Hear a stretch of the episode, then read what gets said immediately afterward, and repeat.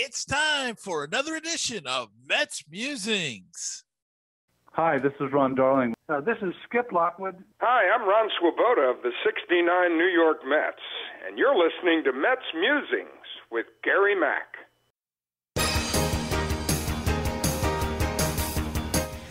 Now it's time for some New York Mets baseball talk. Here's Gary Mack bringing you the latest news and analysis from Mets Nation and the world of baseball on another edition of Mets Musings.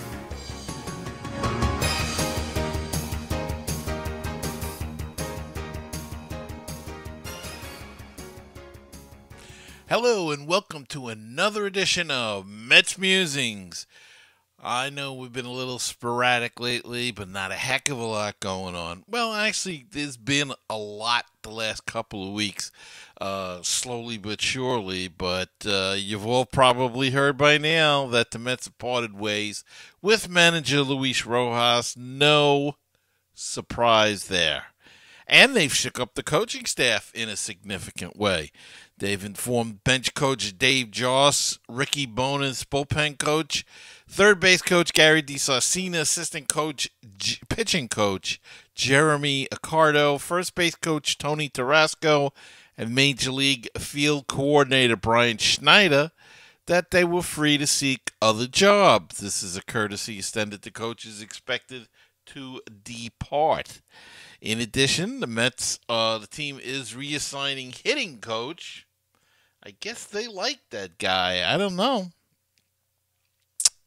Hugh Quattlebaum and Kevin Howard to the minor leagues, where they were initially hired to work before the in season firing of Chili Davis resulted in unplanned promotions.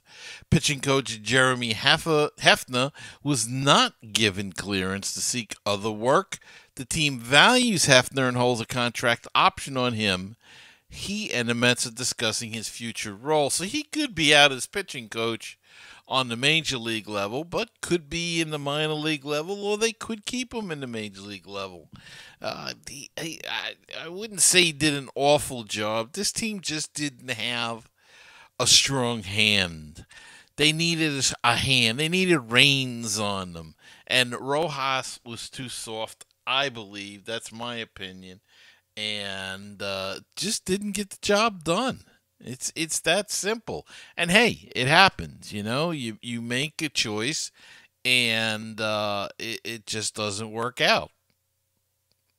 But we'll see what happens with that as we go on. Okay.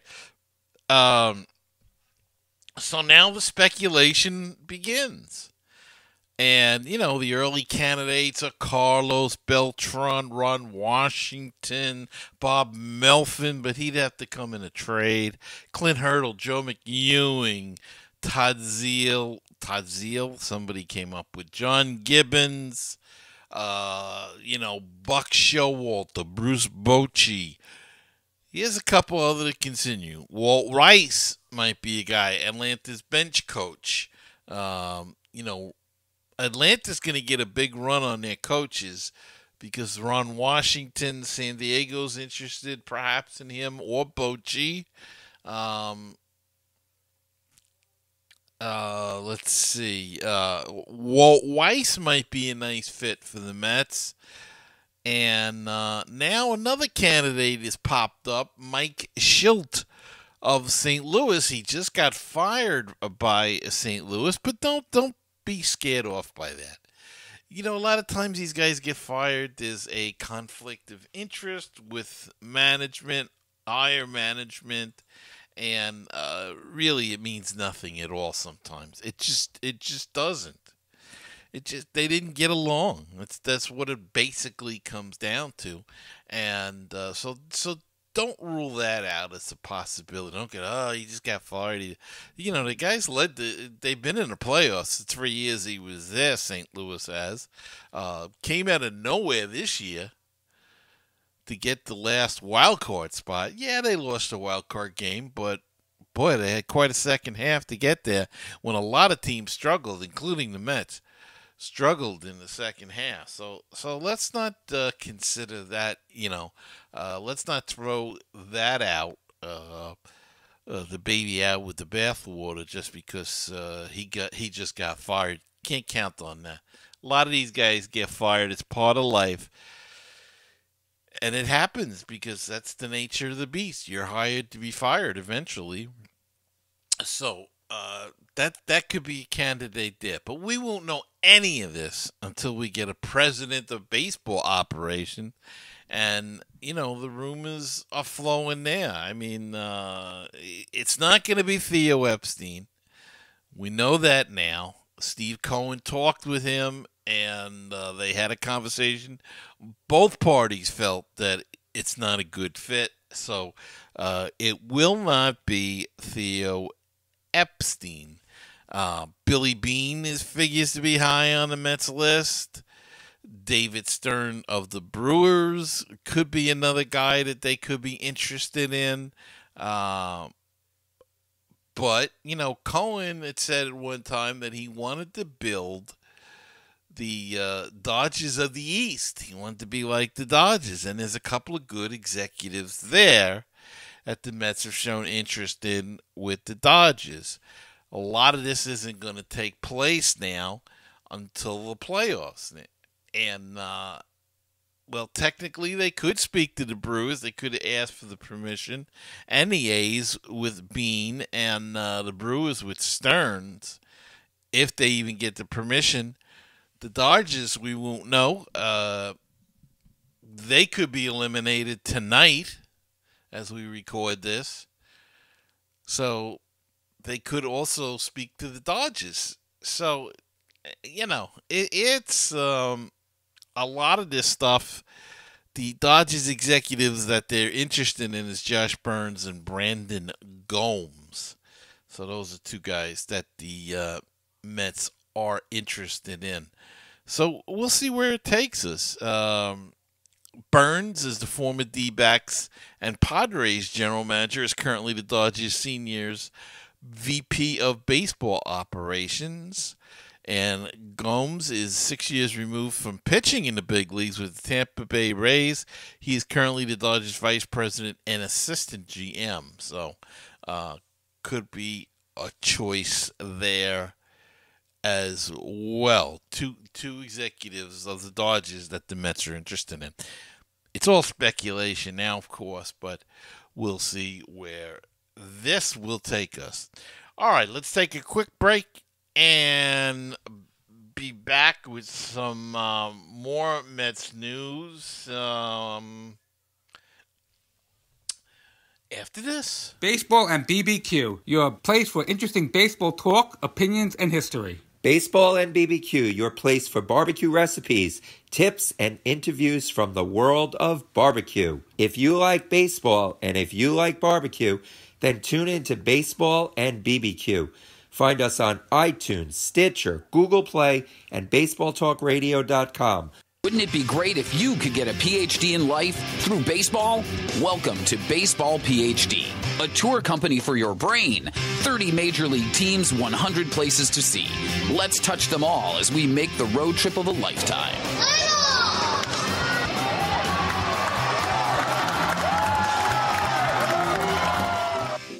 follow me on Facebook at facebook.com slash Musings, on Twitter at Mets Musings GM. The Instagram is Mets Musings, and on YouTube at Mets Musings Mac. Wish to be a part of the show? Give us a call at 516 619 6341.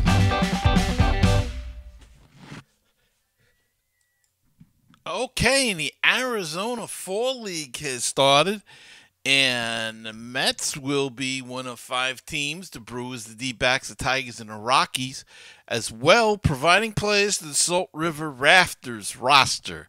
Here's the Mets contingent of players headed to the AFL. Third baseman, left field, now he calling him left fielder as well. Brett Baty, our number two Mets prospect, and uh, number 45 in baseball, according to MLB Pipeline. Outfielders, second baseman Carlos Cortes, catcher Hayden Senger, infielder Wilmer Reyes, right handed uh, pitcher Colin Holderman, right-handed pitcher Connor Grey, right-handed pitcher Garrison Bryant, and right-handed pitcher uh, Brian Metoyer. All going to the Arizona Fall League, and I think they had they had their start already. And Brett Baty is off to a very quick start there. Uh, had a big first game for uh, the Salt River Rafters, so uh, he's continuing where he left off at uh, the uh, beginning of the year.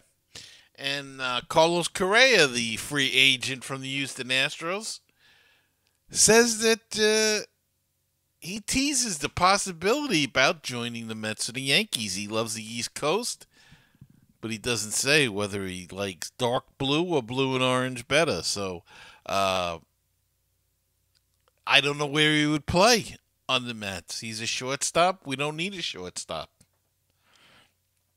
We have two potential shortstops if they sign Baez, and we signed Lindor. Both younger, as young, I should say. Correa is 27.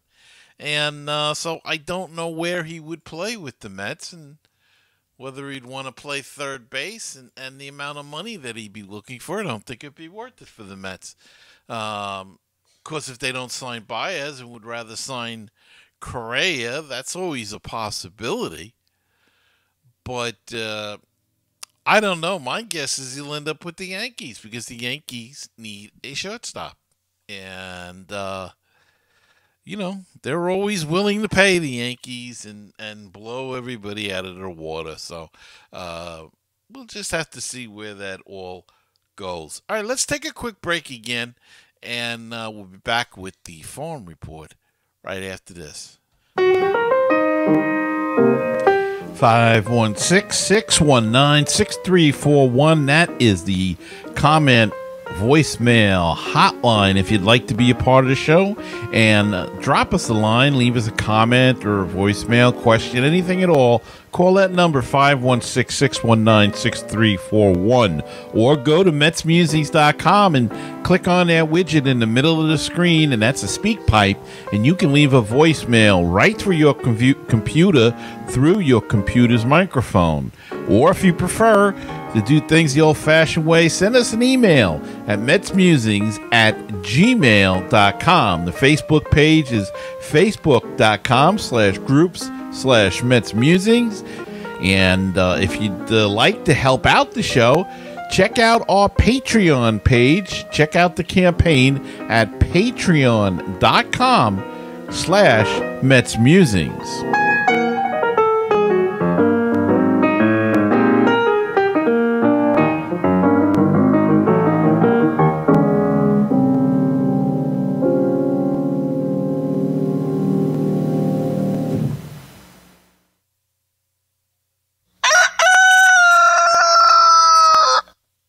Okay, time to go down on the farm and Mets top prospects Ronnie Mauricio and Francisco Alvarez were named to the High A East All Star team.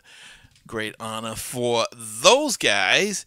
And Mets prospects Mark Vientos and Jake Mangum have been named to the Double A Northeast League All Star team after their impressive seasons with Binghamton, Rumble Ponies. Vientos finished in the top 10 of the league in almost every category, including fourth in home runs, fourth in WRC plus, and second in isolated slugging. His success with Binghamton earned him a late season promotion to AAA Syracuse.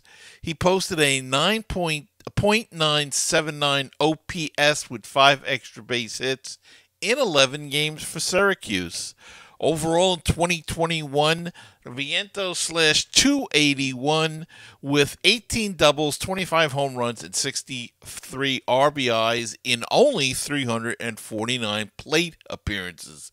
After playing only shortstop and third base in the minor leagues previously, the Mets' number five prospect was introduced to first base and left field during the 2021 season. So Vientos has been moving around. Mangum, 25 years old, finished tied for fourth in the league with his 294 average, and his four triples tied him for sixth. The talented defensive center fielder hit 294 with 21 doubles, 7 home runs, and 14 stolen bases in 75 games for Binghamton. Both Mangum and Vientos figure to start the 2022 season on the cusp of the big leagues at AAA Syracuse. So, congrats to them on a big year um, and being rewarded for that. Congratulations to all of them, including uh, um, Mauricio and Alvarez as well. And I'm surprised Baty didn't get named as well because he had a decent year too. But uh, you know, not everybody goes. So he's going to the Arizona Fall League. He'll get his kudos there. All right, that's going to wrap it up for this week's show. Another quick one. But, uh, you know, we'll keep on top of things. Is uh, you know, who's the next manager going to be? Who's the next president of operations going to be? And uh, we'll let you know as soon as we know. So until next time, don't forget try to uh, uh, subscribe to the show on YouTube and smash that like button. It's uh, good for the Google and YouTube analytics as uh, my dog goes crazy for some reason. And uh, it'll let you know when there is another episode of the show being released. It's going to get sporadic in the off season, so, uh, you know, but we're still here, we're still going uh, on the road to 500, if you will. So, uh, you know, stick with us. And until next time, remember keep the faith, stay optimistic, and let's go, Mets. And I'll see you next time on another edition of Mets Musings.